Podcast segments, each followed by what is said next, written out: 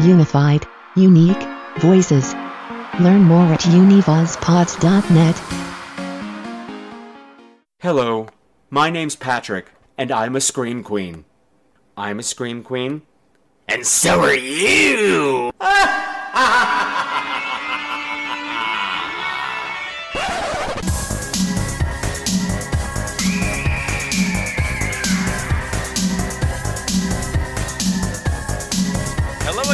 my beautiful screamers, and welcome to another episode of Scream Queens, the podcast where horror gets gay. This is episode 228, but more importantly, it is day two of the Day two of the countdown to Halloween podathon. Yes, and guess what, kids? We've already hit a detour. Yeah, we're not going where we thought we were going. No, no. What do you mean? We're no. Well, I, okay. Don't panic. Don't panic. I'm trying to make it scary, and it's just not working. First of all, before we go any further, please allow me to introduce myself. My name is Patrick Walsh, and normally twice a month I am your guide through the weird and wonderful world of horror movies. But you have to see them through my very, very gay little eyes. Well, that's pretty much all the same. I mean, you're still going to have, we're still going to talk about horror movies. You're still going to have to look at them through my gay eyes, but I'm coming at you every day now. I'll be coming at you every day for the next three weeks because the Podathon is a fundraising effort to make money. Make some money, make some money for the good old folks at New Alternatives, which is an organization in New York City that raises funds to help homeless LGBT teenagers. But we're going to come back to that as well because I led with the mysterious comment and I can't leave you hanging. Okay. Normally, we talk about horror movies here, right? Yeah. So it makes sense that for the countdown to Halloween marathon, you are going to talk about super, super, super scary movies because it's Halloween, right? Yes. And no. Because Halloween doesn't just mean scary stuff to me. Halloween has always also been this celebration of the imagination, of creativity, of, of, of where a night where you could bend the rules, a night where you could make your own rules, and a night where anything could happen.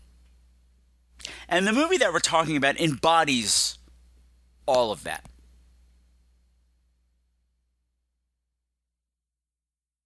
And while it may not be scary, it also shows that creativity kills, man. Even if it kills with whimsy. What the hell are you talking about, Patrick? Well, I'm talking about Dave Made a Maze which was a movie when I stumbled across it completely by accident. Said I said, "Oh my God, this movie was amazing! I have to tell my lovely listeners about it." And what better time than now, man? What better time than now? Because, well, one of my guests, he's got Doug Shapiro-itis. Yeah, we'll get into that in this segment. And if you don't know what that means, if you're new and you're wondering what the hell does that mean, well, you'll find out. You'll find out. It's okay. It's not fatal. It's fabulous, but it's not fatal.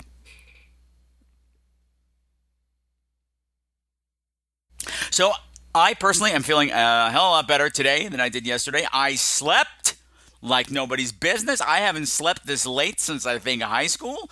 And of course, I'm panicking a little bit because today I have to get two episodes out to you. Yeah, mm, because tomorrow I'm not going to be available to do this because some of you know I won tickets. I'm sorry, I won the opportunity to buy tickets for that exclusive tour of Camp Crystal Lake, you know, the film site where they shot the movie. They open it up a couple of times a year, and then you can go up and you can tour. And Adrienne King's going to be there, and it's going to be fabulous. Well, I'm going to be there. Sorry, guys. I mean, yeah, the Podathon's great and everything, but hello. How can I turn that down? No, sir. So I'm going with listener Amy. We're to go be checking. We're to go be checking that out tomorrow. Is what I was just about to say. Actually, no, I did say it. Now I've said it twice. So I have to get two episodes out to you today. So this one believe it or not, we recorded all the way back in August. That's how long I've been working on this. And it has it was already all edited and ready to go. So the next two episodes are just going to be you know, a bit prepackaged. No, not a bit prepackaged. They're prepackaged, but That's fine. It's all part of it. It was all worked into my intricate, insane little plan. I know what an insane plan this is. I mean, who undertakes something like this and then does it all primarily by themselves? I don't know. Me, I'm an idiot. And an egotist, okay? I'm an idiot. I'm an egotist. I made a word. Dave made a maze, but I made a word. Oh boy. All right, now this is all well and good and fun, right? But much like Halloween itself, it is a lot of fun, but there's some dark undercurrents at work here. And that's what's happening here at the Podathon as well, because it was only recently that we discovered just how bad the LGBT teenage homeless problem is. It's out of control. I'm going to keep throwing this number at you, but LGBT teenagers make up 40% of the teen homeless population. Now, if only one in 10 people identify as LGBT anyway, in any given scenario, you know, that's, that's pretty much the number. It's about 10%. That's one in 10.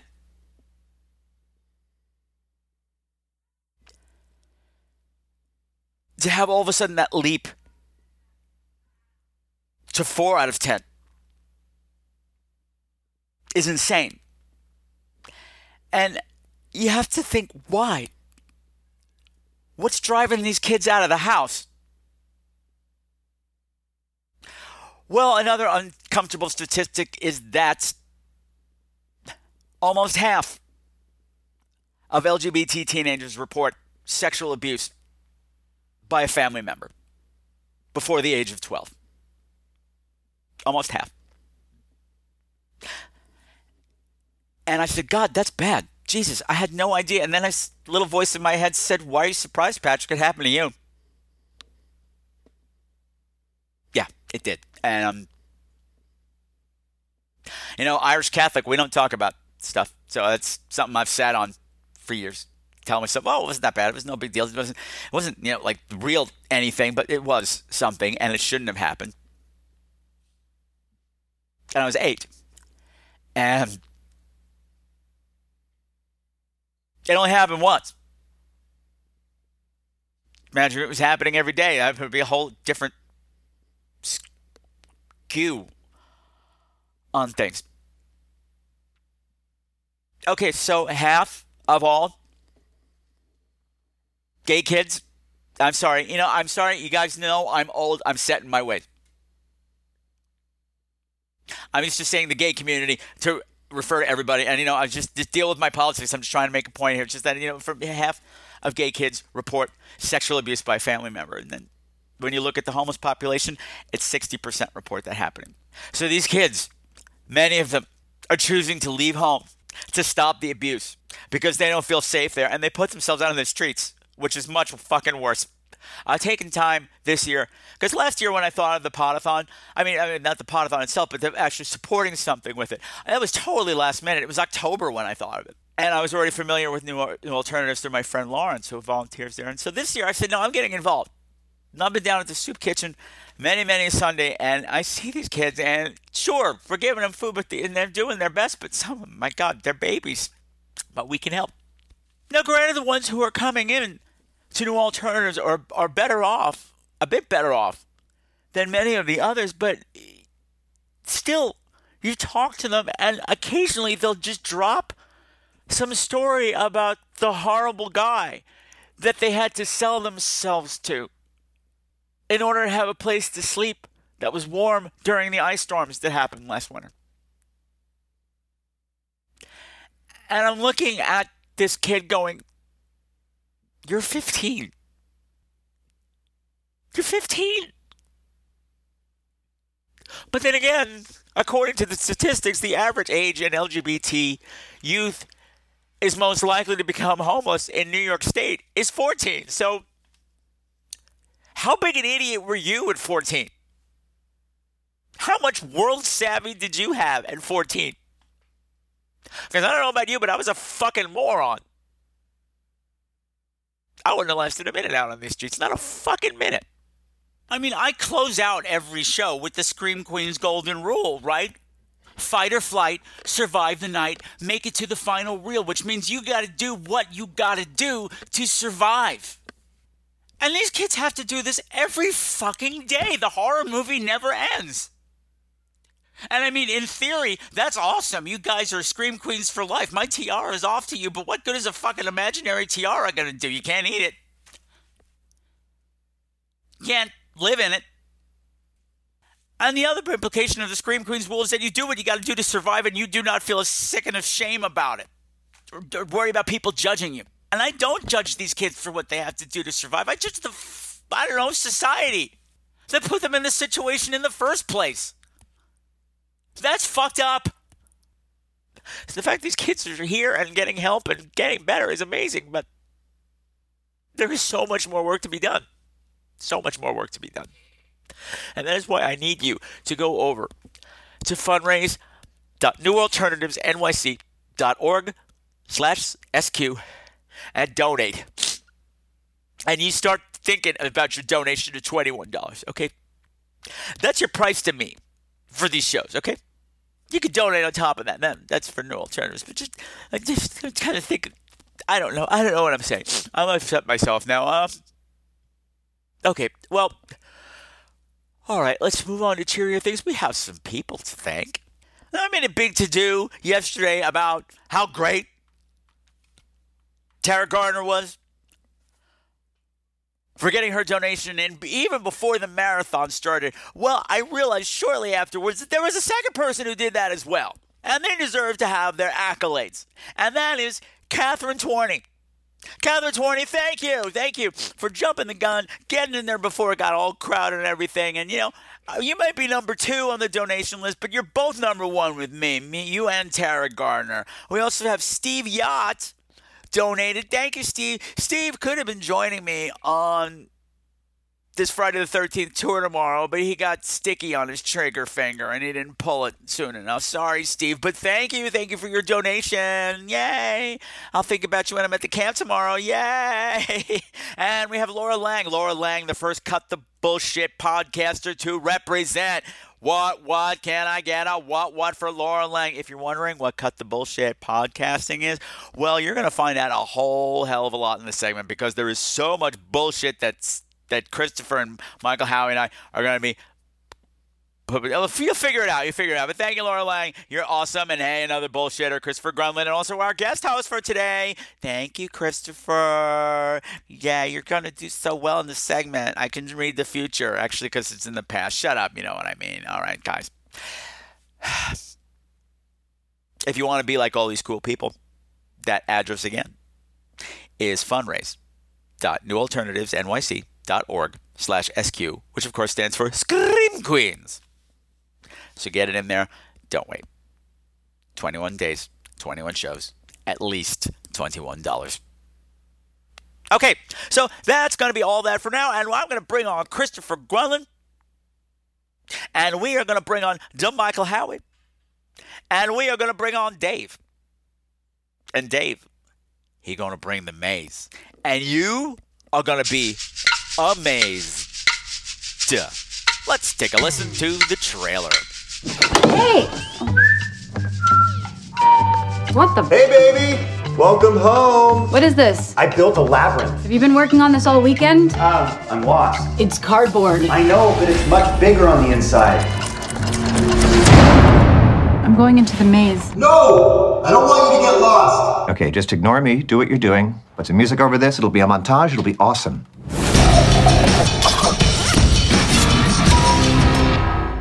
Can we go in the maze now? Let's go. Go, go, go, go, go! It is bigger.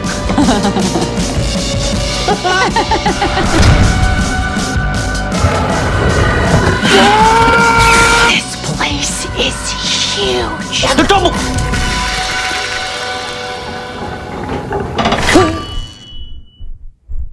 Okay, I think we're good. Get out of here! Dave! Follow me.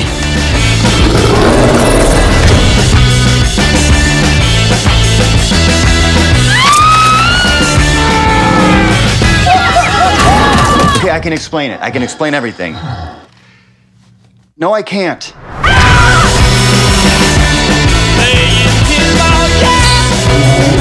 Ah!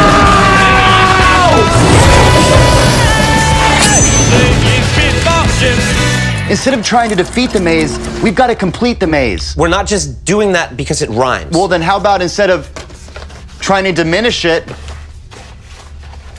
you guys help me finish it? Oh! Yes! Yes! He's back.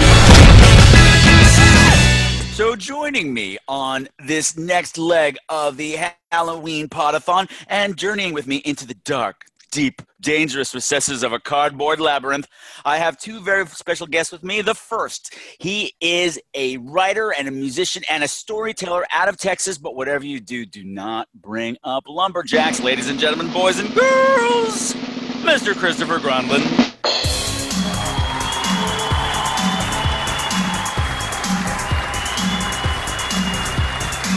Hello, Patrick. Yes, indeed. I am all those things and probably more to some people, At but least, I don't. At, at least two other things. Yes, yeah, at least. But yes, all those good things. And I have a beard. So, What? But- Where's that beard at? beard on my face. Good answer. Good Yes, answer. But wait, but wait, but wait. Before we talk any more about beards, we have Yes. one other guest. He is a big, cuddly, scaredy cat who was vying for the position to be the Canadian Doug Shapiro. But beware of his beard because it will eat you. Ladies and gentlemen, boys and girls, the man with the panty dropping voice himself, Mr. Michael Howie.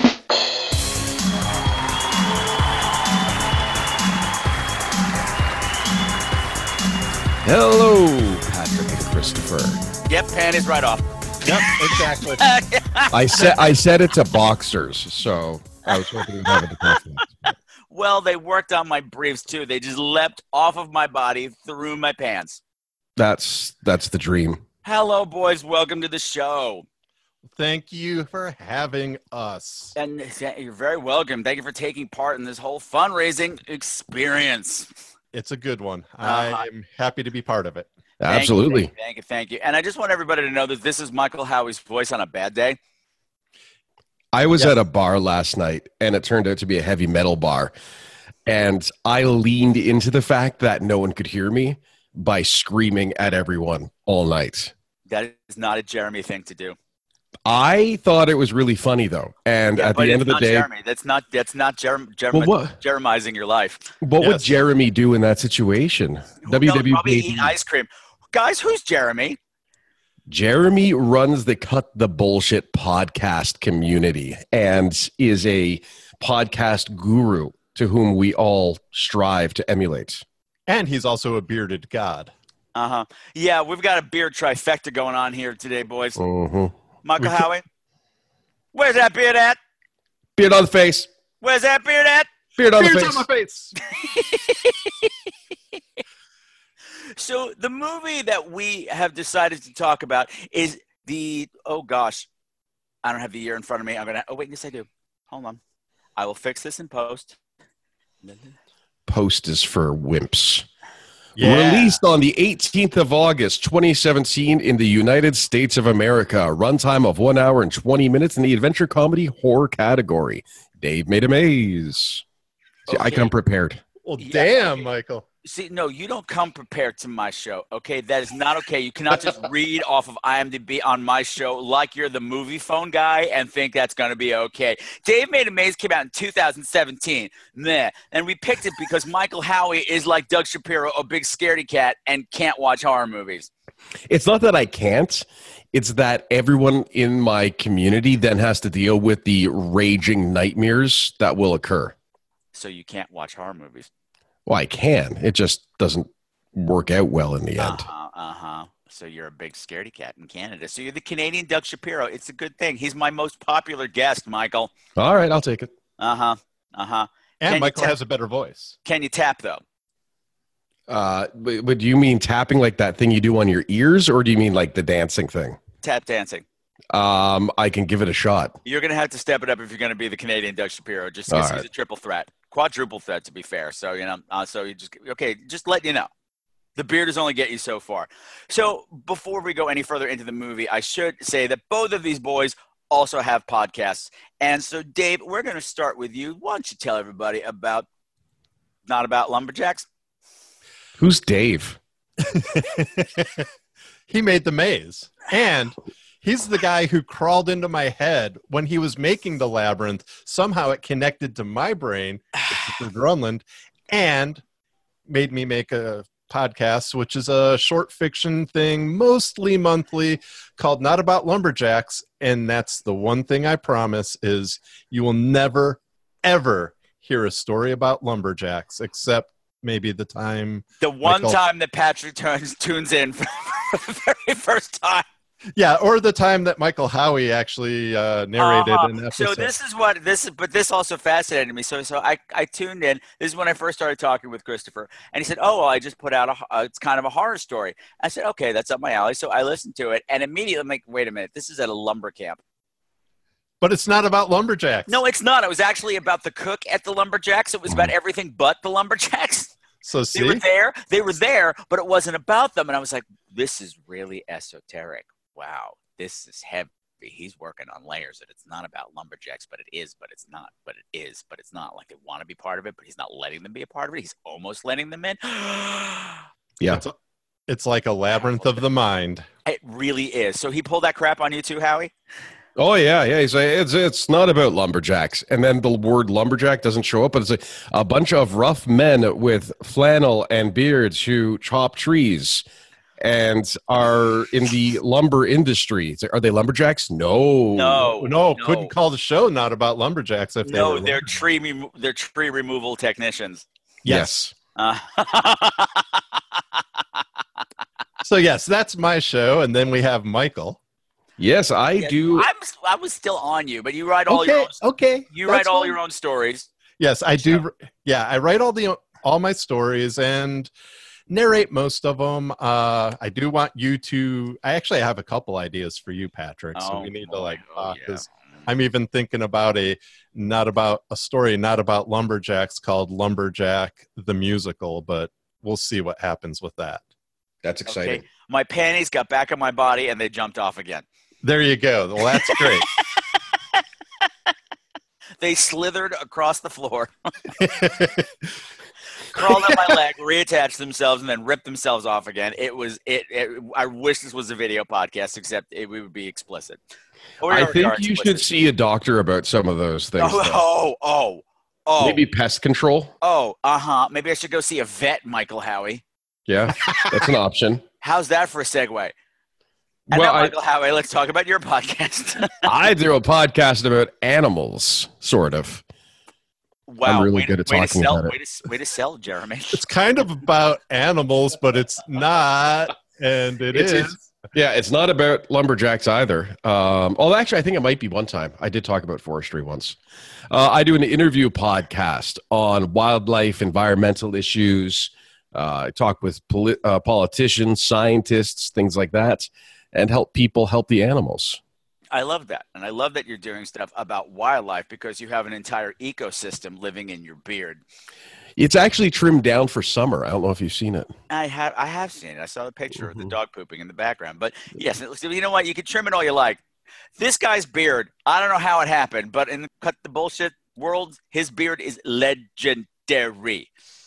It got pretty big for a while. There have been folk songs written about his beard. There are movie scripts being written about his beard, Death Beard, the beard that eats. Yes, I, I myself was trapped in it for a while. We had a good been time, though. We had a good time. Oh sure, oh sure. Well, some of those people who've been there for a while are very cranky. They have their own religion. It's very, it's very scary in there. It's very Children of the Corn, but with a beard. Yeah.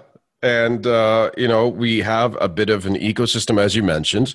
We're currently putting together some scholarships to send children out of the beard and into uh, the, the real world, as they like to call it, to uh, try and learn more and report back to their families. Yes, because there are generations of people living in that beard. Don't ask how it happened. Like I said, just don't get too close. Mhm.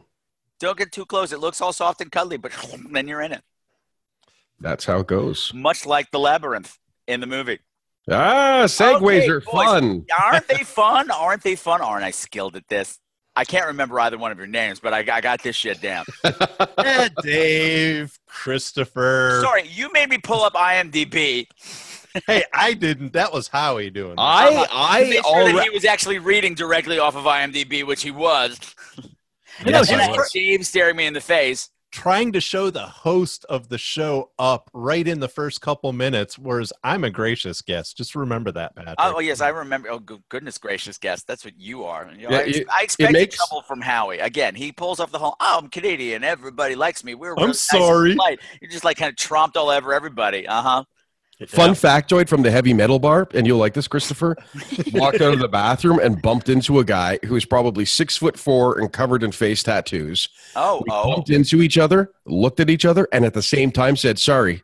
oh. And, you- and then And you made moving. out. And then you Sorry, made eh? out. Uh, sadly, no. Oh, okay. My stories just tend to end on the humorous Canadian tidbits. They uh, they And don't. mine continue. always end with, and then they made out. Yeah, I feel like your stories have an edge on mine. a bit. Mm-hmm. Well, well, Canadian politeness is always trumped by, you know, gutter talk. True. Yeah, we won't do that. Neither of us will ever speak like that. No, never. Absolutely. Never. No, never. No, no, no, no. You're both good boys. Yeah. Tell that to Sister Ruth Ann, who made me sit in the garbage can for a week in first grade. What? Damn. Sister Ruth Ann made me sit in the garbage can for a week in first grade because trash belongs in the trash. So I I've heard stories about the American education system. This is ah, but this is the Catholic school system. Oh, that makes sense then. Yeah, that's a whole different thing, and that was still I was at the tail end of kids that could still get beaten. Mm. In I have the knuckle scars to prove it. we had a kid in first grade. Our teacher tied him to a chair. So, Yep. And this wasn't Catholic school. So, and in Texas, they just beat the shit out of you. Uh huh. Sometimes, so I remember one time. So this kid in high school, this kid got dissected in biology class because he wouldn't stop talking. Yeah, they like opened them That's- up. That didn't happen. Pinned them back. That, that didn't happen. That didn't happen. No, they were too busy molesting everybody in high school. But are we talking about that? No, no, no, we're not. What we're here to talk about is Dave Made a Maze. And boys, since you are the guests, it is your job. And you can fight out who's going to do it. You can both do it. You can take turns. Michael Howard probably just trample over everybody and then say I'm sorry afterwards. But it is your job to provide me and the listeners with a nice, succinct 30 second plot summary of Dave Made a Maze. The clock starts now. Okay, Michael, we could throw rocks, paper, scissors because that's exciting in an audio medium. Or So there's this guy named Dave. We don't know a lot about him. His girlfriend comes home. He's in what appears to be a standard cardboard box castle. She tries communicating with him, and he says he can't come out. It's not safe. She can't come in. So she calls his friend, who calls friends, who calls friends, and lo and behold, in this apartment in a city much like New York, I imagine, they have found this labyrinth that he's created all out of cardboard, and it is absolutely wild what goes on. And I can see why it's classified as a horror, but it's still a little hard. Time. That was time. Well done, Michael Howie. it was pretty Oh. good, although he didn't mention the Flemish tourist. Oh, the Flemish tourist. Okay, so Dave Made a Maze is the first directorial piece by Bill Watterson. And as he said when it was introduced at a film festival, hi, I'm Bill Watterson, and I directed the fuck out of this movie. Mm-hmm. And oh boy, did he. Yeah. Oh, yeah. Is this the same Bill Watterson from Calvin and Hobbes? I don't think so. No. He's much too young. But wouldn't that be hysterical if it were? Wouldn't like- it be? No, I would think he'd be able to get funding on things. Yeah, it, he just like, yeah, okay, let me just open my wallet. Okay, yeah, this is done. It was so incredibly filmed.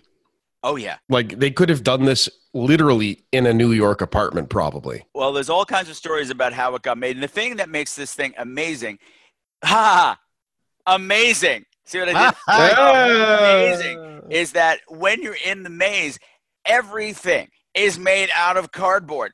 Mm-hmm. Everything. And it sounds dumb, but it's all this incredibly handcrafted things. And they were saying like the sets would only last a few hours because they'd start wilting. So they had to shoot really fast. There was no time to check lighting. There was no time to rehearse on set. And the fact that it came out as well as it did is amazing because I think it's a hoot. Oh, I was blown away because, like you said, every little thing, if there's some kind of a trap or something, because it's a labyrinth, instead of metal saw blades and stuff, everything's cardboard. And all I kept thinking, though, was those poor fucking production assistants having to handle all that cardboard and how dry their hands must have ended up. Probably, but what I was reading was that there was always a team. They had volunteers coming from the Cardboard Institute of Technology, which apparently is a thing. Wow. They're artists that work primarily with cardboard. So they had all these artists on set all the time who were always building stuff, always making new stuff, always adding stuff, and always there to repair stuff. That's crazy. So you're people there, people there who love this stuff, pouring their work out onto the screen, and it's so fun and so imaginative. And no, it's not a horror movie, but it's got horror movie elements, even though it's never scary because it is all cardboard. But people are dying left and right. Yeah, and that's the thing that's interesting to me about it is because it doesn't have over the top gore, there's actually more thought given to the fact that this person has just died. And Yeah. at the same time, they have this cool. I, I don't know. I mean, like, there's there's elements of it that they try and do sort of like a traditional shot back and forth between the person who's dying and someone else and the reaction, and it has this goofy but also very very authentic feel to it. Yeah. Case in point. Well, I mean, we're going to jump around a bit. There's the girl in this who is from Criminal Minds. Yes, whose name has eluded me, and I'm scrolling down because I'm a horrible host. Uh, Kristen Van Znis, Vagsness, that's the one. Vangsness. Yeah, she clearly showed up for the day to this part, and she is throwing herself into it. She's super enthusiastic. She's having the best time in this maze until she steps on a trap and gets her head cut off. And this is when I fell in love with the movie because when her head falls off, Oh yeah, the what happens, guys? just instead of a gout of like Monty Pythonish blood, it's streamers of red yarn. Uh huh. And confetti. It was genius. Yeah. and everybody acts like it's blood. Yeah, people are like running. I mean, people were just terrified, rightfully so, because again, like Michael and bo- both of you mentioned, one of the really strong things about the film is how it has the same kind of suspense builds that a lot, you know, a lot of that kind of horror has. You know, they don't do jump scares or anything. They just No. do it and you see the slice and you think, "Oh no." And you see the head start to lull forward and then Uh-huh. back and then all of a sudden streamers and confetti are shooting Yeah, It's everywhere New Year's Eve. and they're they're Out of her acting like they're being like covered in blood and they're screaming and running and it's wonderful Uh huh. Because to be be perfectly honest, if that did happen, it would be just as horrifying. Well, yeah, and that's the thing is it's it's not it's not just that like her like she's she's dead and this is weird like but they actually have a conversation about it. Several. It's like yeah. is is is is she dead? Well, I don't know. Her head fell off. No, what they said was, is she dead or is she an art project? Yes. Yeah. Well, yeah, and the actual thing that comes rather than it being like a saw blade, it's like one of those craft cutters Mm-hmm. with the crinkle cut. Did you notice that when it goes across your neck? Yeah. yeah. Yeah, yeah, yeah. I Yeah. quite enjoyed that. Uh huh. No, the little touches in this are what make this great. And the fact that once you're in this maze, anything is possible. hmm They find themselves with some goofy, goofy things. So let's back up to the beginning of the movie. So we have Dave, who, from what I, you gather, you don't know a lot about him, but you get that he's an artsy type who never finishes anything he starts. Yeah. And while his girlfriend is away for the weekend, he builds this labyrinth in this this cardboard labyrinth in the living room, and as that he eventually gets trapped in. But what I thought was neat was that the director was saying he had had another script. It was kind of the same script, but it was serious and it was an action film, and he hated it. Or actually, I'm sorry, it's the other way around. The script writer had written a script, and they were hmm. looking at that. And then, but it took place in a maze, and the director told them the story. He's like, "Well, when I was a kid, I built a, a, a cardboard maze in my in my bedroom and it was really big and it took up the whole room and i went to my friend's house while my mom was out. So anyway he left a note for his mom saying i'm going to be at jimmy's i'll be back at three but his mom didn't get the note. She didn't see the note and she thought he was lost in the maze somewhere. He was hiding and she tore the whole thing up. That's great. And that was the inspiration for this movie. He's like wait wait a minute hold on let's see what we can do with this and this movie came out of that silly story. Well that's cool because one of the things that struck me is how it's not a kid like movie but the whole premise of i'm going to build this thing and then the imagination and just how the thing just keeps going inside yeah it's very kid like so that's actually really a fascinating thing there Yeah, because not only does he build his maze, and as he says to his girlfriend when he's trapped in it, she's like, "Well, why don't you just crawl out?" He keeps saying, "Uh, it's a lot bigger inside than it Mhm. looks." And no kidding, is it? Because not only is is it an actual real life labyrinth? Inside, it's taken on a life of its own and it's growing. I like that they never actually explain a lot No. of those things. No, they don't. They don't have to. Yeah. That's- that- yeah. if it was a studio movie, that would be half the movie. Well, it's like- like- why. like in a sci-fi version of this absolutely there would be discussion about what caused it and what it means and so on and so forth but with this they're like oh we're in here and we need to get out and it's bad that we're in here and people are dying so now we panic and they kind of there's a bit of discovery but the whole thing is like yeah it's a labyrinth in the living room Uh huh. made of cardboard what, Uh-huh. See what the problem is here Yeah, and what I love is, is like, of course, his girlfriend is like, "What are you talking about?" Oh, yeah. She's like, "I'm calling some of your friends." She called and she's like, uh, "Okay, just want to let you know that Dave is lost in a cardboard maze in my living room." And he can't get out. So she's recognizing that it's absurd. Everybody knows that it's absurd, but it's happening. But the thing is, his friends show up. He's like, just them, just them, just Gordon, just Gordon, just Gordon, Yeah. just Gordon. But no, she invites everybody. And not only they bring a search party, but the problem it's, is that it's not just a search party, it's a search party. mm-hmm. Yes. People are so excited about this, and they've brought friends, and they've brought friends, and they've brought friends. So they're just so thanks for upping the body count, everybody. Yeah, they pick up a homeless guy along the way because it's like we figured he knew something about cardboard. Oh, Yeah. and Flemish tourists. Flemish Gotta mention them. Yeah, so everybody is like super hipster and super cool. The main two friends are who I mentioned, Gordon and Leonard. And Gordon is played by Adam Busch. And I knew I knew the name, but I had to look at IMDb because I did not recognize him because he had something on his face. What was on his face? Beard Beard is on my face. Beard's on his face. But he was, but where's the beard the Beard's beard's on on my face. face. Yeah. See, and they didn't explain. I, that's what I loved. It's like Yeah. here's an obvious inside joke between friends, and they never explain it. They just, hey, where's the beard? Where's that beard at? Beard's, beard's on, on the face Where's that beard at? Beard's on my face. I said, where's that beard at? I said the beard's on my face. What you say? I said the beard's on my face. And that's it. Uh-huh. But Adam Busch, you'd probably know, horror fans, you know him as Warren from Buffy the Vampire Slayer. He's the big bad motherfucker shot Tara, man. We hate him. Willow skinned his ass. Ooh. Oh, Yeah. yeah. Yeah, and he's just such like a nerdy guy with like a game T-shirt. But was he on his own shirt? By I the thought end so. No, no, because I actually rewatched. I caught that at the end that the T-shirt on at the end was of himself. It's some generic video game character at the beginning. Okay, that's So what over I the course thought. of the movie, I guess because he became a hero of some sort, that now he's got a video game T-shirt of himself. That they- again, they don't point out and they don't explain, but it's little touches like that. yes, That I, this is the f- maybe the fifth time I've seen this movie, and I never caught that before. Hmm. There's a i gotta think there's a lot of little things in there that if you watch it and you watch it and you watch it you're gonna pick up on something else each time Yeah, I'm guessing And- that too because every frame is packed, filled with visual information. you know it reminds me though the way they go room to room reminds me of uh, the cube Oh, I Um, love Cube. yeah that's that's a wonderful canadian indie horror film Yeah, yes, it's uh, about math. Uh yeah yes it's about math It is about Um, math, and I love it. It's a brilliant movie. but it's just the way they're sort of okay we're in this room and there's a problem that has to be solved and then we move on to the next room and there's a problem that has to be solved Yeah, and maybe someone gets their head cut off. yeah well that's just a given well, just tying it into the cube. That there's also date. It's not just there's a problem we have to solve, but we have to have solve this problem that might kill one of us or all of us.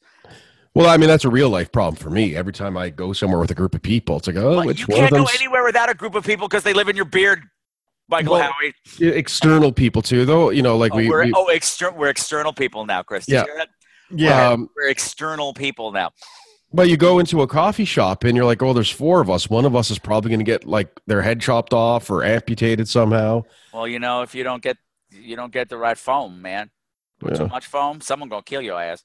Exactly and that's why i drink my coffee black it's a safety issue. hmm nick thune Nick i Fury as Dave. Yeah. yes i i didn't know he did I, i'm familiar with his comedy uh, i didn't know he had done any acting though and looking at imdb he's done a fair bit Yeah. He's Uh, done bit parts in lots of things. but when the movie started and I was looking at him, and I, I download a lot of stand up comedy to listen to through streaming services, uh, like Google Play's got a ton of stuff on it.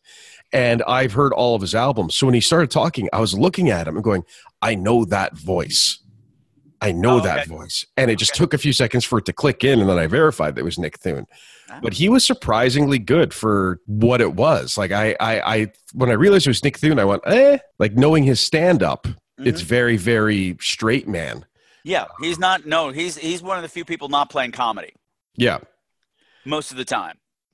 Yeah. And he's just throughout the movie, just like, you know good for you. Mhm. He Yeah. plays the role right. hmm hmm And in this search party, we also have a documentary film team. Yes, I love them. Headed by as you James know, which as you know, horror movie fans, that the most dangerous job to have in the world today, based on horror movies, is a document documentary filmmaker. You're not going to make it to the end of the movie. You're just not. Nope. And No, I because every fucking found footage movie is about some documentary filmmaker who's decided to go to some stupid house. Blah blah blah blah blah. Nobody lives. That's the rule. And just well, I mentioned before we started recording that I adore James Urbaniak. So the fact that he's like the director was so perfect. I mean, somebody just loses their head, and you know he's doing the whole. Okay, now sit down. Tell me how you feel Yeah. about that. Uh-huh. That kind wait, of can you, thing. Wait, can we react? Can we get another reaction to her head falling off just as a safety? Yeah, it's like, can we get a different angle? I mean, it was just like, hey, I'm in the maze. I may as well. Yeah, this was my introduction to James Urbaniak. Although immediately afterwards, I discovered him on Difficult People, also on Hulu, and he's a treat. Very dry, very dry comedy, which was great for this particular role because the the documentary film crew is one of the more absurd things among the maze explorers. Yet he's so dry, he makes it work. In the hands of another comedian, it would have been too much. Yes, absolutely. I also loved uh, Frank Caeti. Is that how you say his name? The uh, Uh, sure, the boom operator. yeah, uh, like and that that Boom trio. operator. Boom, Yeah. boom operator. I'm gonna get sued if I sing anymore. Yeah, you Yep. get 14 seconds of that. So Yeah, not by not by the music companies, just in general. People be like, "Stop singing." Yeah, it's like, nope, nope, nope, nope, nope. Uh, well, there's the fair use lawsuit, sir, and then there's the traumatic uh, damages lawsuit. Well, you know, I you know, I like to call myself. Well, you know, there was the Marquis de Sade. I'm the Marquis de Sade. It's spelled the same, pronounced differently. So there you go. It's all tortured. I'm sorry, Sade, if you're listening. I'm sorry. I love you. You're brilliant. You're a genius. Keep it up. The trio of the film crew was amazing. Yes. And it, it largely in part because the the boom operator and the cameraman i think the boom operator has like a couple of lines and so He's does the few. cameraman Cameron But- only has one. yeah at the near the end right At the very end, his last. Yeah. Yeah. Yeah. My wife. yeah. you fuck my wife? Did you fuck my wife? Yeah, you know, raging bull thing. Uh-huh.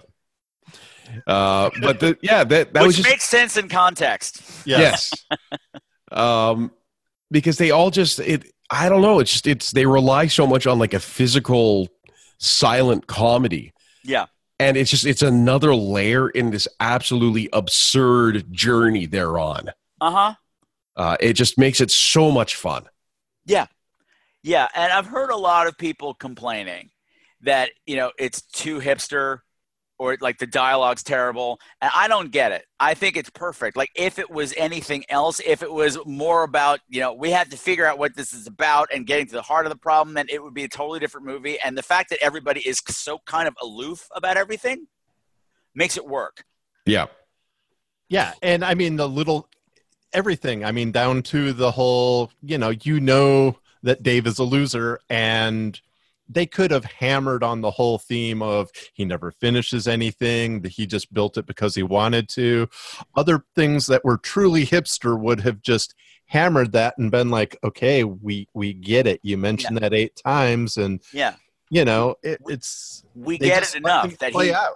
yeah, that we get it that he's this frustrated artist and he just wanted to do something to do something.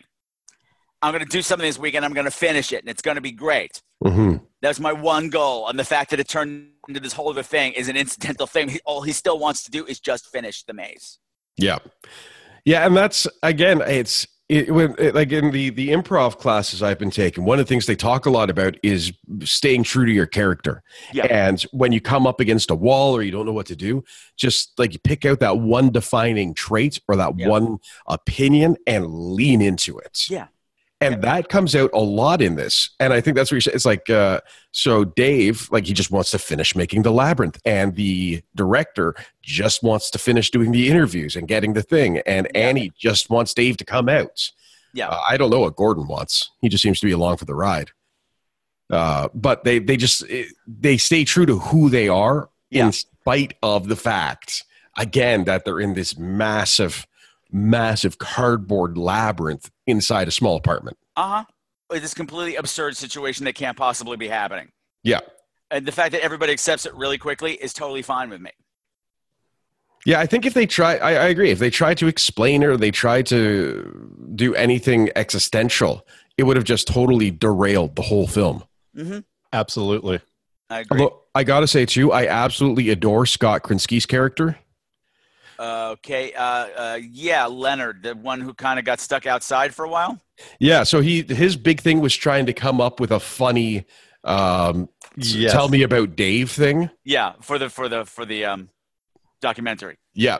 Uh, and then he, I don't know what happened to him. He just wandered off. And then he comes in afterwards and just starts wandering through the labyrinth behind everyone else. Uh huh. And it, they cut to him a few times and he's just wandering around looking at things. Yeah. That's interesting. Yeah. And then they cut away from him again. Yeah. I thought he'd have a bigger payoff.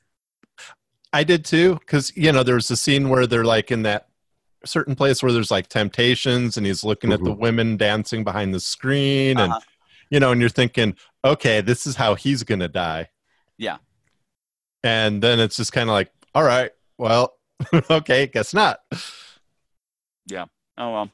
But still, it's a minor point. It's a minor character. It doesn't throw mu- that much off, and it, he's he's fun for what he is, and he does have a great death. Yeah. Oh, that, felt like a, an homage to uh, uh, Quentin Tarantino to me. Yeah, yeah. There were there were a few nods along the way. Oh yeah, I mean, there's definitely this big Star Wars nod towards the beginning Oh, yeah. the maze. yeah. And what am I talking about? Uh, I'm asking you guys.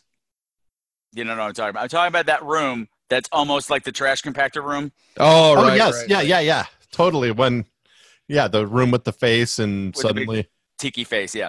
yeah, and is that where they found uh, somewhere they like found the the the paper dick? Was it Paper in there? dildo, yes. Uh-huh. Yeah. Yeah. It was just like, okay, there you go. That's, you know, because you're sitting there and you're thinking, oh, yeah, this is like the trash compactor and it's going to get really bad. And they start kind of rooting around down there and it's like something's going to pop up. And then it's just like comes up and, and there was a line earlier about somebody was talking about a big veiny dick. So it was like, Oh, oh, that yeah, that was because well, it's it's what something that Leonard said. He's like, well, I'm just glad that you know whatever you're doing this project this way instead of you know going over to Kickstarter and sucking a big veiny dick. that's right. Yeah. That's So not it's how like, Kickstarter works. so yeah. If it was how Kickstarter works, I'd have so much more money right now. Thank you, me too. I'd have all the money. I'd be Yeah. rolling in it. but sadly, what people get not the way paid to do this? What? Yeah. Hey. what? Oh Jesus! Why? Why did nobody tell me this before? Oh no. Um, Speaking of which, Meera Rohit Kumbhani is going to be my third and or fourth wife. Yeah, yeah. She plays Annie, Dave's girlfriend, her, his long-suffering girlfriend, who is Mhm. just such a peach during all this. She's, she's Oh yeah, she's and she's doing that. Yes, I'm going to support you. and I'm going to support your stupid movie. Uh, and making the uh, uh, the sandwiches. Yes, And dropping. Yeah. Like just it's it's funny. It's just it's because it's such a again it is in the face of this absolutely absurd situation. She's still being the I love him even though he's flawed. yeah. She's the Rock. Yeah. Yeah. not, It was. not not not not Dwayne the Rock Johnson. She's the Rock of the relationship. She's the Rock of the movie. hmm She's the one person who's you. She, she's she's the viewer in all of this. Yeah. And She she's keeps so. saying, kind. "Why don't we just cut our way out? Why can't they just cut our way out? Why, why can't they just cut their way out?"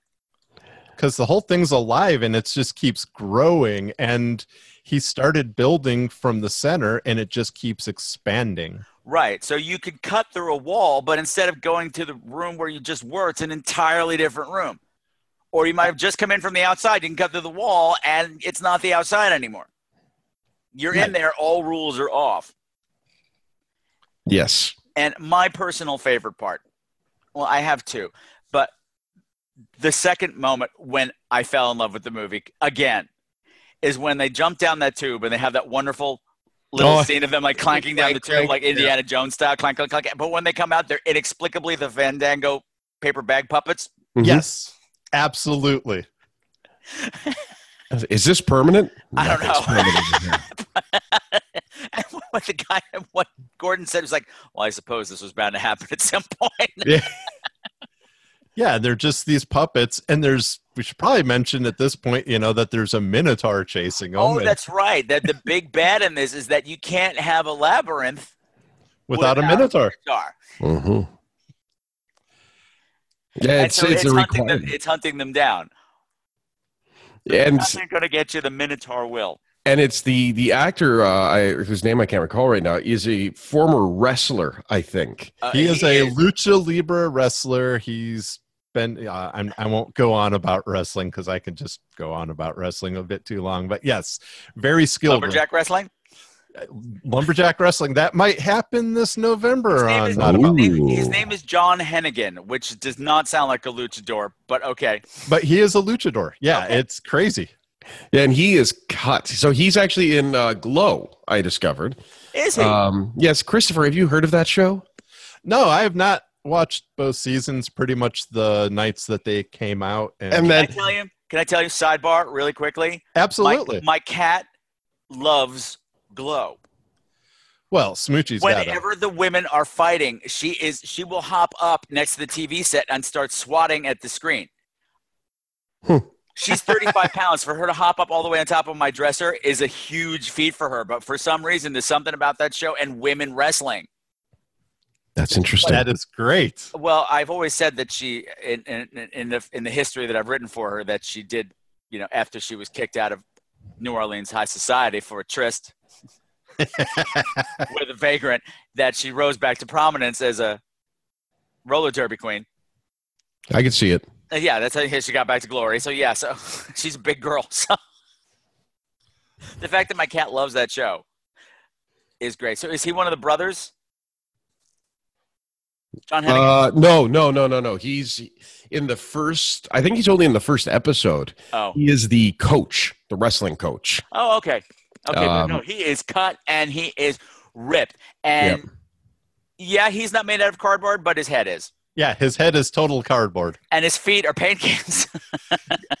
I love the blood prints and like Yes. when they they discover it's like, you know, uh, that- Minotaur prints. yeah. You know, and they're just yeah, they're totally. well, No, again, they- it's, it's- so it's Bryn has been killed, and her body is missing. And no, it's not Brent. It's that other guy. It's the guy with the hat. well, didn't they get killed together? No. Oh, Brent. No, no, no. They didn't get No, killed Bryn together. got- Because Brent came running back and said that he's dead, and they went looking for the body. Oh, right, right, right. Yeah, And that's 'cause- when yeah, because then she's the cardboard lady. Well, we'll come back to that. Yes. So anyway, Yeah, but, but that, the that guy moment, Greg, the guy, uh, just Bryn and Greg were just like the perfect little hipster couple because Oh, Yeah. He gross. looked like he should have been in like OK Go or something. I mean, just Yeah, exactly. You know what? I think he is an OK Go or something. See, because when I saw it, I didn't look it up, but I was like, that looks just like that dude. I mean, down to like, let's just just come in how you dress for a video shoot. And I start now I'm like sitting there going crazy and thinking, as clever as this movie is, and as clever as their movies or their videos are, now I'm wondering. Now I've got to look that up after this. Okay. Or. Michael's probably looking it up right now, being the good journalist that I don't hear typing, but I'm looking might- at pictures of Stephanie buffering with Allynne. his- He might be buffering with his beard. Who? Stephanie Stephanie Allynne, Allynne, who plays Bryn, Bryn. His Yeah. girlfriend. Yes. Yeah, they're not long for this world. No, Uh, they but- were not. It's funny though, yeah, because it's uh, when the the they say, "Oh, Minotaur prints." It's like, and, I think it was Gordon who then explains, "Oh, Minotaur, yeah, lives in the the labyrinth and it eats people." Yeah. And they all went, okay. Yeah, They all accepted that as the answer. I- It is the answer, but the fact that nobody argued, that's ridiculous. No, nobody argues that at all because even then at this point, they're all like, uh huh. You know what? I think this whole movie was actually just one giant long form improv scene with amazing set decoration. It's not. it's not. But as, It's not. again, it's just when something insane happens, there's a reaction, and then it's yes, and now we Yes. move on to the next room. exactly. Everybody's yes anding like Yeah. hell. Yeah, the- Absolutely. The, the script is one big yes and. But uh, what I was going to say, I was going to talk about my favorite part of the movie. Oh, I already talked about that where they started the puppets. I love that. I love the fact that there is a Wallgina Yes. the Wallgina thing, it's like, uh, yeah. because you know after I saw that movie Mother, the one that everybody hated, that had a floorgina. I haven't seen that one, but it looked scary. I was going to say it was scary. So Michael, would- Yeah, there's a floorgina in it. And I said, I would love a floorgina, but I'd be afraid I'd be stepping on it all the time. But the wall wallgina is much more convenient. Yes.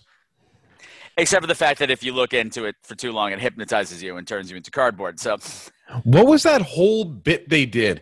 And it, it was like a family guy bit where it's like, okay, they did that joke. And now they're doing the joke again. And now they're doing the joke again. that's Commedia dell'arte. And now they're doing the joke again. Uh huh. And it's every single person who walks up, stares at it, starts to step forward, and the next person in line goes, No, Yeah. it's a trap. yeah. Yeah. And then finally, Dave reveals that he obviously put his hand in the vagina because he has a cardboard hand. Yes. Yeah. Uh, but that was what that was. Just, it was a strange comedic break. Yeah. Of just no, it's a trap. Of course it is. It's a wallgina. It's a I- lesson for you straight men. Stay away from them. They'll turn your penises to cardboard. I can think of All worse those ways to go.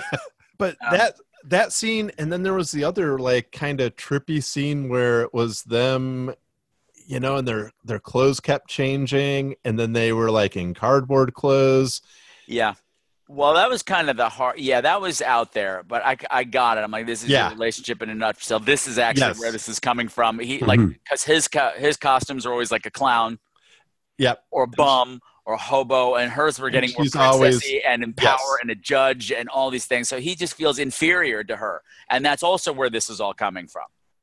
I Yeah. feel like I'm losing her too. I Yeah. need to finish something, or I'm going to lose her. But then the really, I that was a very emotionally well done scene. Yeah, Uh, and what was beautiful especially when they when they started pulling off the costumes and they were paper too.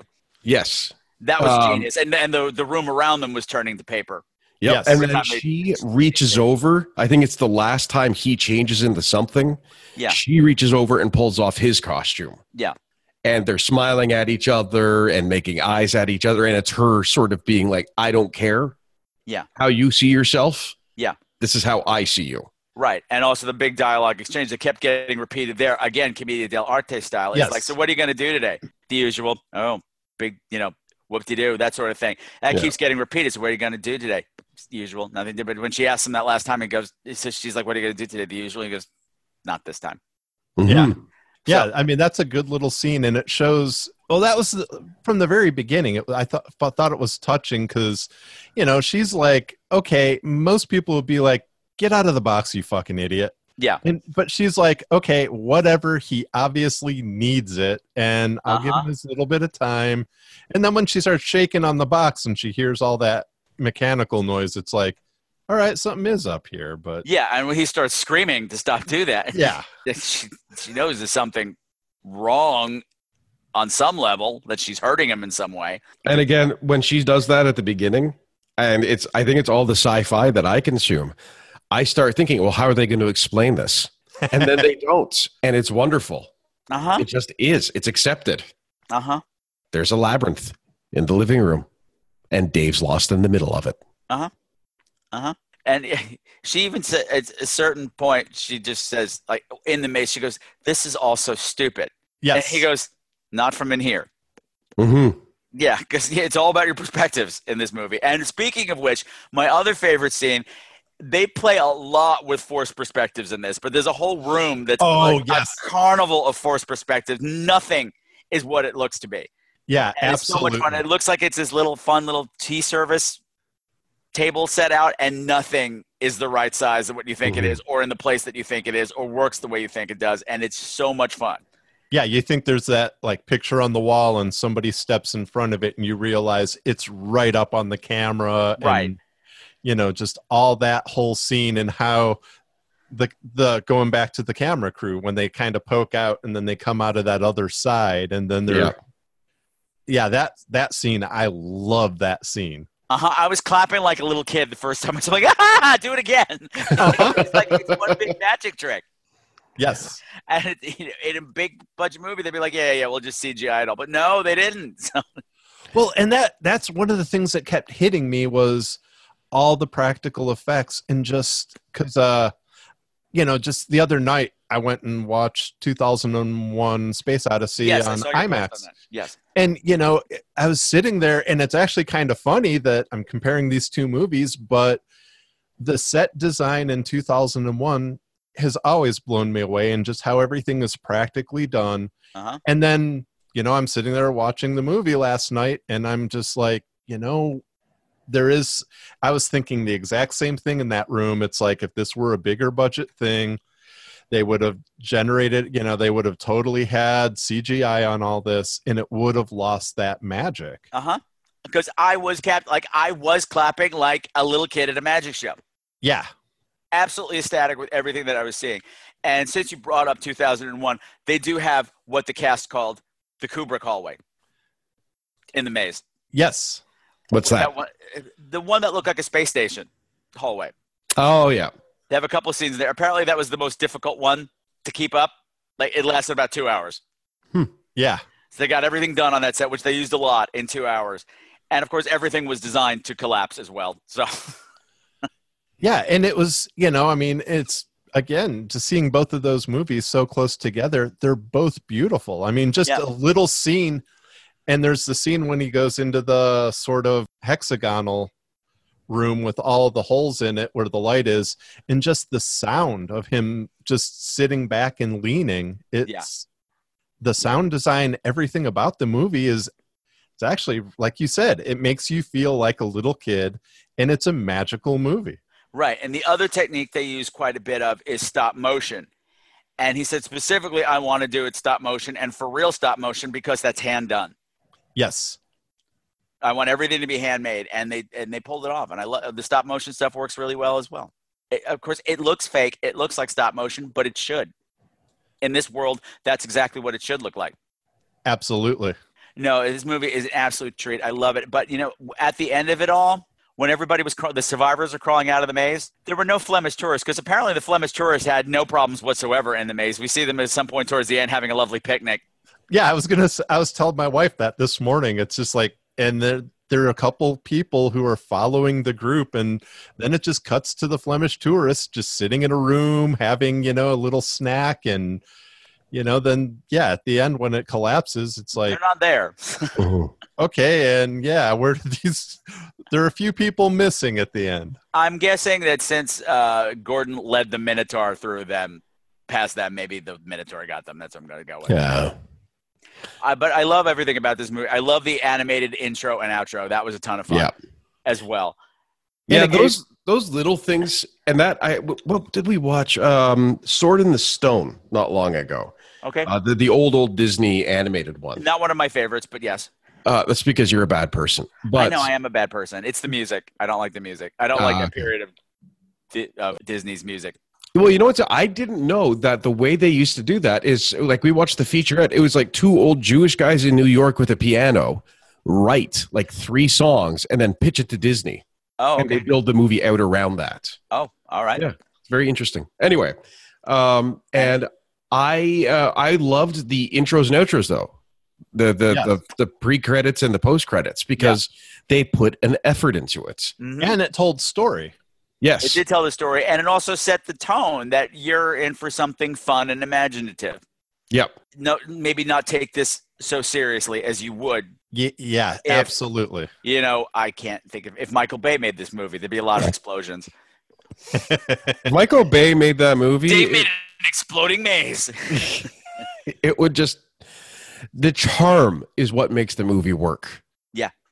Like i think you like everything you're talking about with the set design is is remarkable the actors are perfect but the the feeling of just it's a charming experience. Uh-huh. And it's a little bit crazy and it's a little bit creepy, but overall, like you watch it and you just kind of, I don't know, I feel good watching Yeah, that. I uh, absolutely. It's a even though there's a body count, it's still a feel good movie, Yeah. It's, yeah. Which is hard to pull off, Yes. especially when you have the cardboard lady scene. I was just gonna say, let's talk Which about is- Bryn. this is the first and really only scene that even reaches towards straight up horror. hmm High but it was also, yeah, High it was that's, high they- five. but they still littered it with comedy. Yeah, which made it creepier. Yes. Yes. Yeah, well, they stumble on this room, and in it is their friend Bren, who's dead.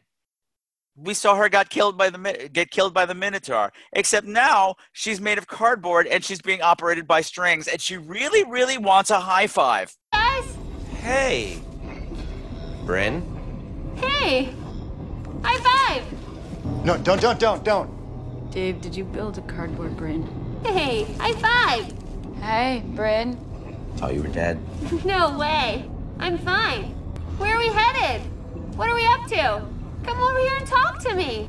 High five! Yeah, and it's like, and that tension, it's like, is anybody actually gonna touch her? Don't touch her. No, do not. Whatever you do, do not give her that high five. And just she'll be talking, she'll be like, you know, going on about something with this demonic voice, and then it's just like, high five. Yeah. And then eventually that high five, the hand. oh, you know, I didn't realize that that giant hand was asking for a high five. But yeah, just- th- that kind of threw me through a loop that it was this weird demon hand. Uh huh. I think it was the Minotaur's hand because they they show the Yeah. Minotaur's hand later on in the movie, and it's the same design Oh. Then why was the Minotaur hand so big there? because it's the labyrinth. Because that room was small. Oh. They got small. I need you to apply some style. kind of logic to a scene in this film. So, Okay, no, sorry, no, Yeah. can't help you, can't help you. And I guess the hobo just ate their food and left. yeah, that that's a that's a joke that got left on the cutting room floor. Yeah, Like they was no started out with the hobo just eating and hanging out and making himself a cup of coffee. and he's the only one who doesn't go in the maze. Yeah. And then he's just yeah, you're right, he's just gone. And you know that, that yeah i think you're right michael. There has to be some cutting room stuff where he's like looking through their stuff or something because Yeah, you could have revealed even more about the characters and then maybe they were just like you know this is just charming enough as it is and people get it and ultimately they're going to have to build something together to help finish this. Yeah, and we don't need the hobo. It's funny enough just seeing him eating their food. Uh huh. But now damn it i want to see if there's a bunch of behind the scenes That the hobo Stuff hooked up with the Flemish tourists, yeah having a threesome Oh. somewhere. That's nice. Good for them. Good for them. Right on, right on. Um, what was I just about to say? I had something and it's gone. Oh well. There was no clowns. There's no clowns. That seems kind of surprising to me. There was well one yeah actually well yeah there were no clowns like as creatures but there was the clown costume in the scene where they were Yeah. yeah so Yeah, No. Oh, that doesn't count. but yeah there were no Dave a scary You know, because Dave isn't scary. Dave isn't going to be a scary clown. He'll be a clown that can't finish his act. But Bryn was scary enough I mean that Bryn was, was terrifying. yeah, Yeah. she was absolute that was like the only thing where it was like okay this is actually a very well done creepy scene high five High five. High five! Where's the beard? Why do you want high five? Because it's what man does. High five. Come on, guys. High five. No. Yeah. and I heard Michael say it so beard's on my face Beard's on my face. Beards on my face! It- yeah. The Bryn thing was just so weird. and then they're like trying to interview her. Oh too. yes, that's right. Yeah, yeah. The film. Well, uh, right. While, while Dave and Annie are out trying to find the center of the maze and find a place for the chrysalis, which they figure out. If yeah if Dave builds a heart to the maze, then we can finish the maze. So he has to find a place. Whatever. It gets a little fuzzy there for me, but it doesn't matter. it got fuzzy for me too but still you know They- like- that was that was that again that's why one of the reasons to me it feels improv is because it's we've got to figure out a way to finish this Yeah. Right. like, it, I, I i don't know Unless okay you diminish this. Was that? Yeah. Unless you diminish this. I. I. Okay. I'm rhyming. It's a joke. The- uh, Americans find it funny, Michael. I, I Okay. know it's Rhyme. hard for Canadians to understand. people on Earth really like it. Um, Sorry, eh? The people in your beard are like, are they're rolling? They're rolling on the. oh, okay. Well, as long as they're happy. As long they're as they're rolling in your roots. All right. Yeah, I can't remember now.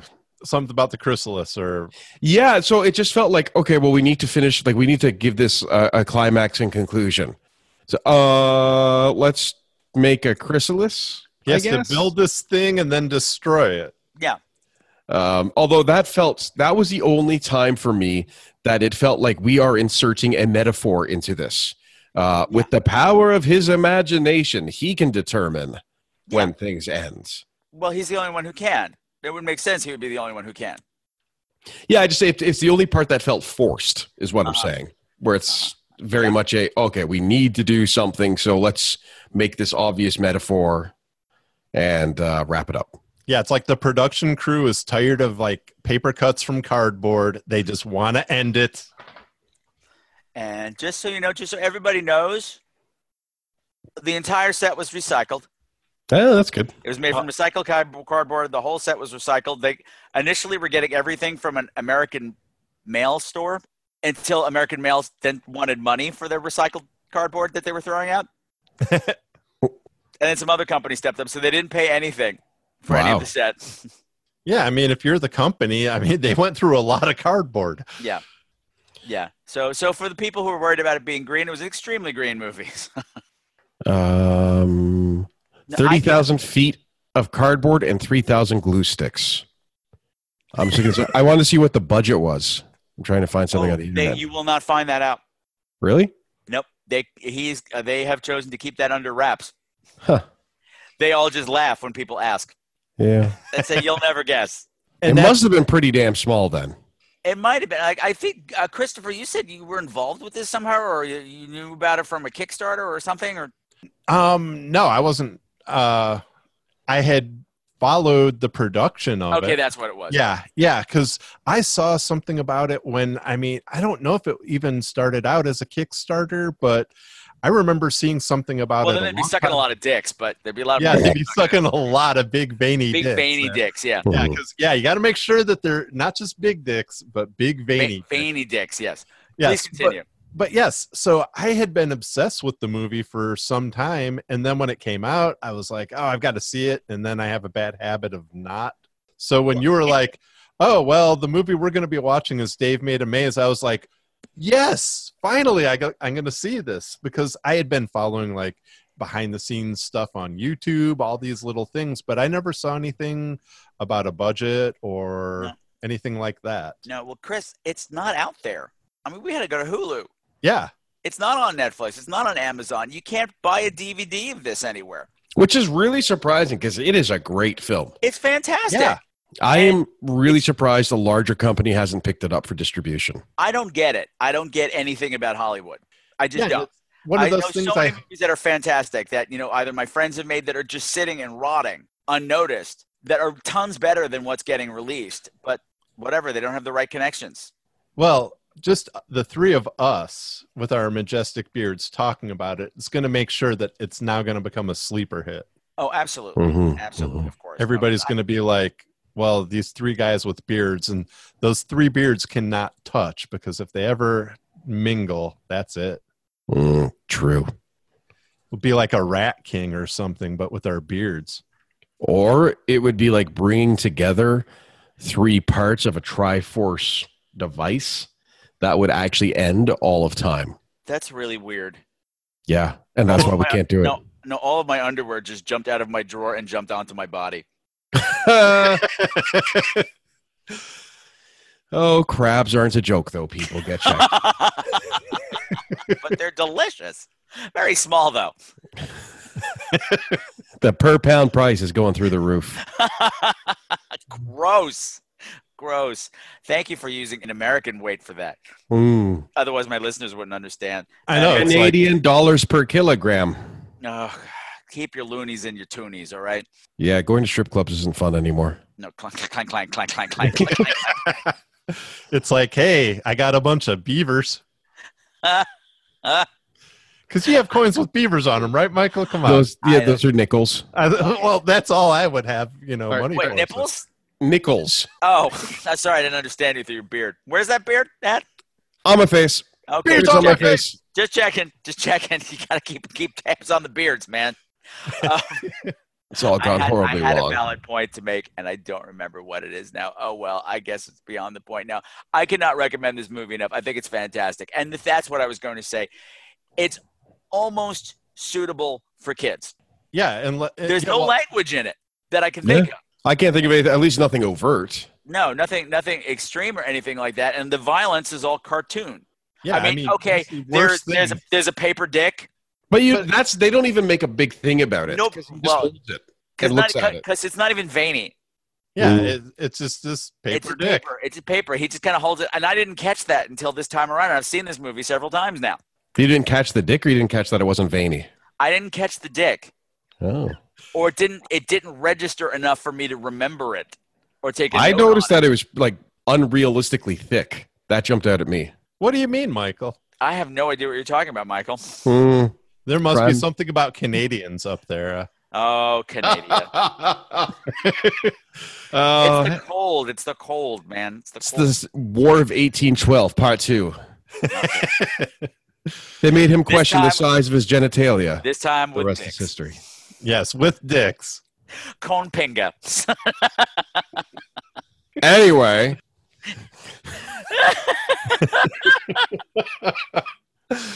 made himself laugh. Oh yeah.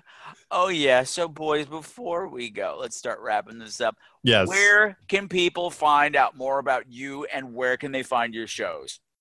They can find me on Instagram and Facebook and Twitter at Defender Radio. Wait, no, let me do that again.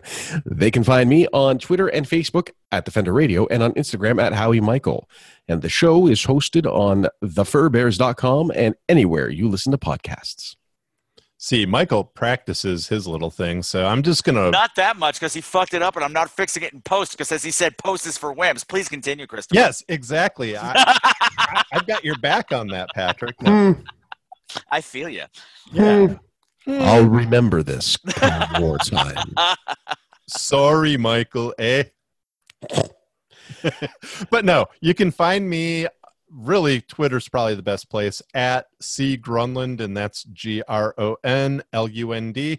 Or you just go to nolumberjacks.com and you could either just go listen to whatever episodes there, or you can click this little link that says quick list and it breaks down on one single page all the stories I've told, including the hide behind, Mm-hmm. which was narrated by one Michael Howie. And it's one of the few times a Canadian wasn't sorry. Sorry, eh? Hey, Michael, can you say out and about in a boat? It's offensive, but yes, I'll do it. Thank you. We'll be out in a boat in a boot. Ah, It's not offensive. It's wonderful. It brings joy. It brings joy. But now, Christopher, can you say Chicago? Chicago. Yeah, there it is. What? Stuff. He keeps saying I've got a Chicago accent. I don't have it. I didn't. But- hear, I didn't hear Chicago. Yeah, see? There you Okay, go. but see, I listen to a couple of podcasts that are Midwest. Meow meow meow meow meow meow meow meow. Well, please continue. So sorry, that cat from Mister Rogers just showed up for a second. I'm meow meow meow bullshit. Meow meow beard. Meow meow. Michael Howie. Meow meow. Uh, anyway, so th- I no, you ru- I no, I can't. I've ruined everything. And of course, you can find us all at Cut the Bullshit Podcasting, which, if you're a podcaster, if you're new, or if you've been doing it forever, it's a fantastic little think tank. Nobody's selling anything. Guys, back me up here. Oh, yeah, ab- it's- absolutely. It's great for that. Yeah, I left a couple of the big ones because I got really, really, really tired of hearing about how I can funnel my listeners into an entrepreneurial pyramid to monetize my upward momentum. Uh-huh. uh, and then click to the bait to the uh, per thousands and monetize uh, and sell sponsorships. I already glazed over. I I'm just saying words now. Yeah. Um, but yeah, and it's run by a lovely guy named Jeremy Enns, who also has a very good beard. I don't think he's lovely. I think he's actually like nefarious. Well, that's because I- I- it's yeah, different ba- sides of ba- Canada. He baits us in with ice cream, man. Okay, Mm. true. He baits us in with ice cream. That's creepy. That's his whole thing. Come in, introduce yourself, and tell me your favorite flavor of ice cream. That is kind of creepy when you think about it. It's totally creepy. Jeremy's a creepy motherfucker. I love you to pieces, Jeremy, but you're creepy, and I Hey, everybody, come tell me about your favorite ice cream flavor. And see now all the panties ran down away his again. All the panties went back in the drawer. There's like a bead of vanilla just dripping down his beard, and it's like, oh, Let me tell you how we can add value. I've got a bottle of warm chocolate sauce here. I love him to pieces, but value is his current buzzword, and it does drive me crazy. So- yeah. Value drives me nuts too, but we love you, Jeremy. Mm-hmm. Uh-huh. But yeah, but nobody's selling anything. You will have great ideas. If you have any kind of questions, somebody knows how to fix it. Yes, And nobody's charging you for anything. And there's great people there, and like the three of us. exactly. Well, we're the best. Well, we are the cream of the crop. I mean, we are the bearded three. We are the beard fecta. Indeed. Beard fecta. And, and you know, we could you could join if you have a beard, and we can make it a beard parallelogram. I got nothing. Ro- That's a Rhombus? quadra quadra beard. Quadra. Quadra beard works. Mm-mm. Uh, would it be a queer? No, queer? that's it. No, quadra beard sounds like it's crippled. Yeah, Okay, it so- does. Queered. beard in a wheelchair. and Christopher just got a new story title. yeah, there you go. Write that story. Did I hear Michael just spew water or something? I like the term queered. Queered. Queer. That's a whole other pile of things. Beard. Beard. It's a whole other pile of beard. That it's a whole other thing. That's misleading. Huh. Well, You damn heterosexuals. Anyway, Hey, hey, he, that was Michael's doing there. That was a Canadian poke at humor there, and uh huh. I was just saying that. You know, I, I- yeah, yeah, the, the- yeah, the, the, uh huh, uh huh. okay, yeah, the war is beginning soon. we're bad people, Michael. You are bad people. I didn't say we're bad people. I accept you for what you are. Well, thank What you. you Don't are. shove it down my throat. Except shove it down my throat. Especially if it's big and veiny. And especially if you're giving me money for Kickstarter. Kickstarter. Okay, boys, thank you very much for joining me. Thank you so much for helping out with the Halloween Marathon and for supporting new alternatives. You guys are the best. But before we go, I gotta know where are those beards at? Beards up my face. Mine's on my face too. Happy Halloween. Happy Halloween. Happy Halloween, everybody. So,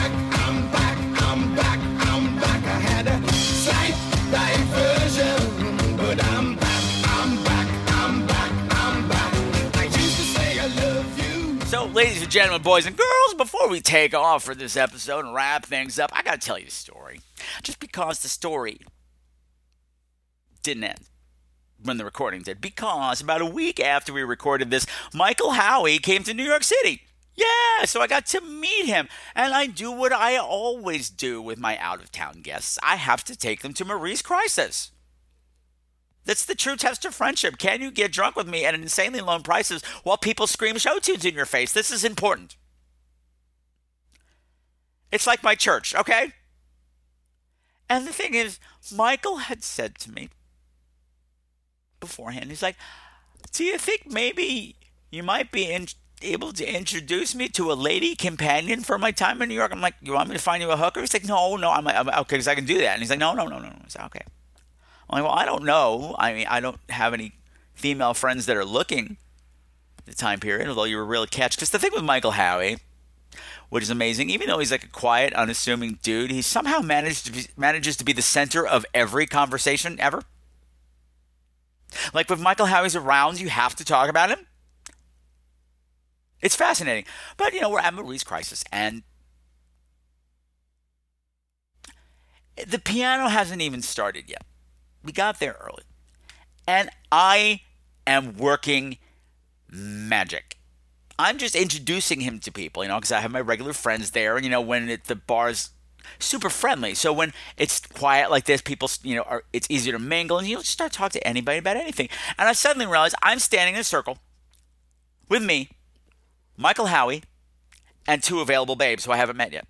I mean, I've met them. We've been talking for a while, but I'm just making sure that Michael gets introduced to everybody that I know. And these girls got lumped into the mix. And we are all having a really interesting, con- interesting conversation. And these two girls are all up in Michael Howie's grill. Not in a gross way. You know, it's not like the set of The Bachelor or anything like that. No, no, no. They are just they are just intrigued by the the, the entity that is Michael Howie. And I'm thinking, I'm awesome.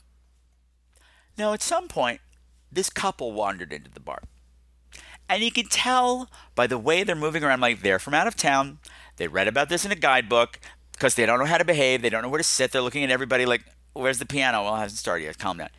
And I could also tell, like, they don't speak English. I think they're French. And you can, you can spot these things on tourists after a while. And that's fine. I wasn't judging them. I was just noting. And they were sitting and just about to have is that, you know, the guy was just about to get up to go to the bar. And as he's getting up to get his drinks, Michael Howie points at me. You have to understand, Michael Howie's big. He's a tall dude, and he's got some girth to him, and he's also, you know, never mind. Never mind. I never don't. Let's not talk about Michael Howie's girth. I'm sorry I even brought it up. But the thing is, he all of a sudden just breaks free of the crowd that were the two ladies and I. They're standing with him. He takes two lumbering steps towards this poor man who's getting out of his seat, thrusts this meaty finger at his face, and goes, Mastodon! I'm horrified. The person, the poor man, looks terrified and indicates that he doesn't understand. So instead of explaining, Michael Howie doubles down. He takes another couple of steps, boom, boom, boom, towards this tiny little Frenchman and goes, Mastodon! I, I grab him like, Michael Howie, what are you doing?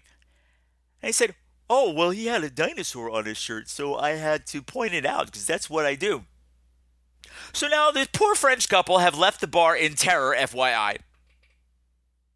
And I turned to watch the two girls, totally interested, and Michael Howie just kind of drift away to the bar, like, oh, I remembered I left my iron on in 1973, so I better go check on it, like, now.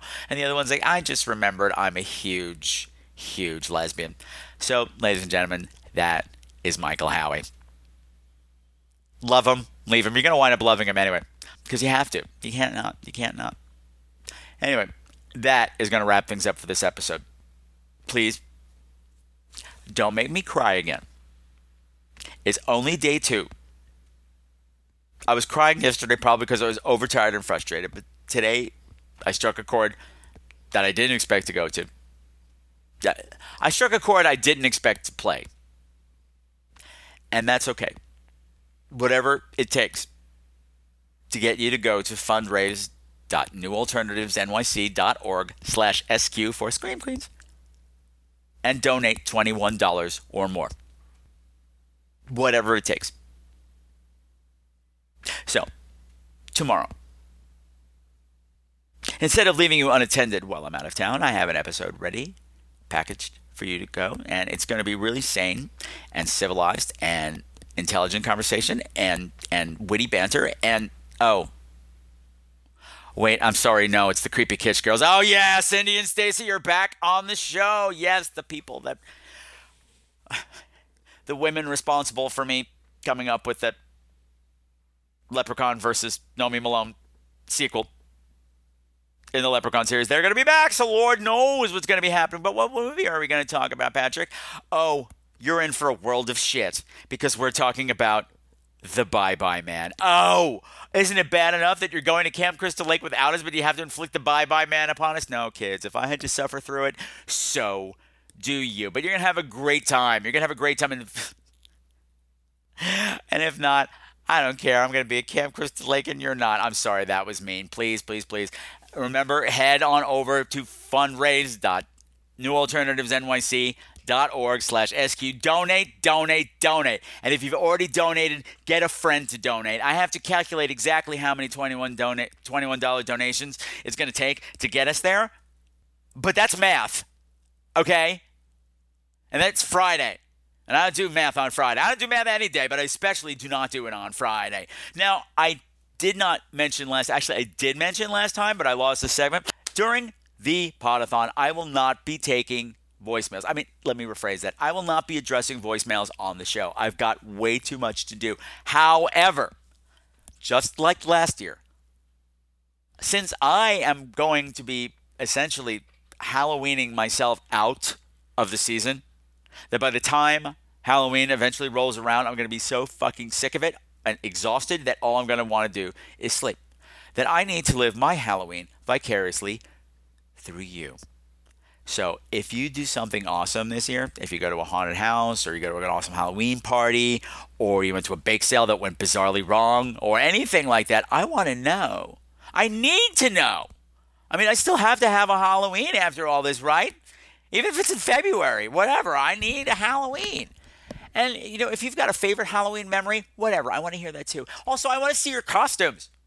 Send me your Halloween costumes. If you've decked up your house really super and you're proud of it, I want to see it. And if you didn't do it this year or you thought it was great in the past, send me whatever pictures you got. Whatever pictures you get are going to be going up on the Instagram page because I want to show off my community of listeners to the world and say, look at how awesome they are. Look at that awesome costume. Look at that awesome decorated house. And they also donated to New Alternatives. You can't get more awesome than my listeners.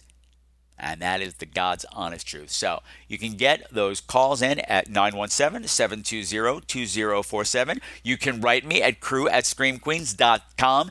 You can find me on Facebook by doing a search on Scream Queens, where horror gets gay. I'm on Twitter at Scream Queens, and I'm on Instagram at Scream Queens Podcast. And if you want to hear the inside dish about what's been going on when they thought the recorders weren't rolling, you can eavesdrop on the private conversations of all of my guests while they were in my studio by becoming a patron. Head on over to www.patreon.com slash screamqueens, become a patron, set up a monthly donation, support the show, and get the inside dirt on Michael Howie. What is he like when the cameras aren't on him, even though there are no cameras? Whatever, you know what I mean. Shut up. Shut up. So until tomorrow, my beautiful, beautiful screamers, continue to make the world a slightly less creepy place. Okay? And never ever forget that Scream Queen's golden rule because it might save your life one day. Fight or flight. Survive the night. Make it through the final reel, baby. Because you're awesome.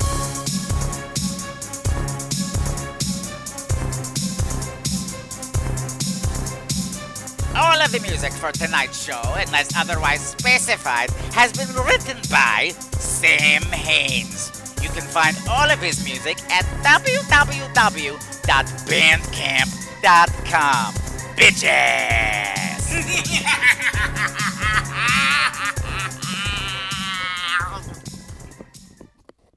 Ew.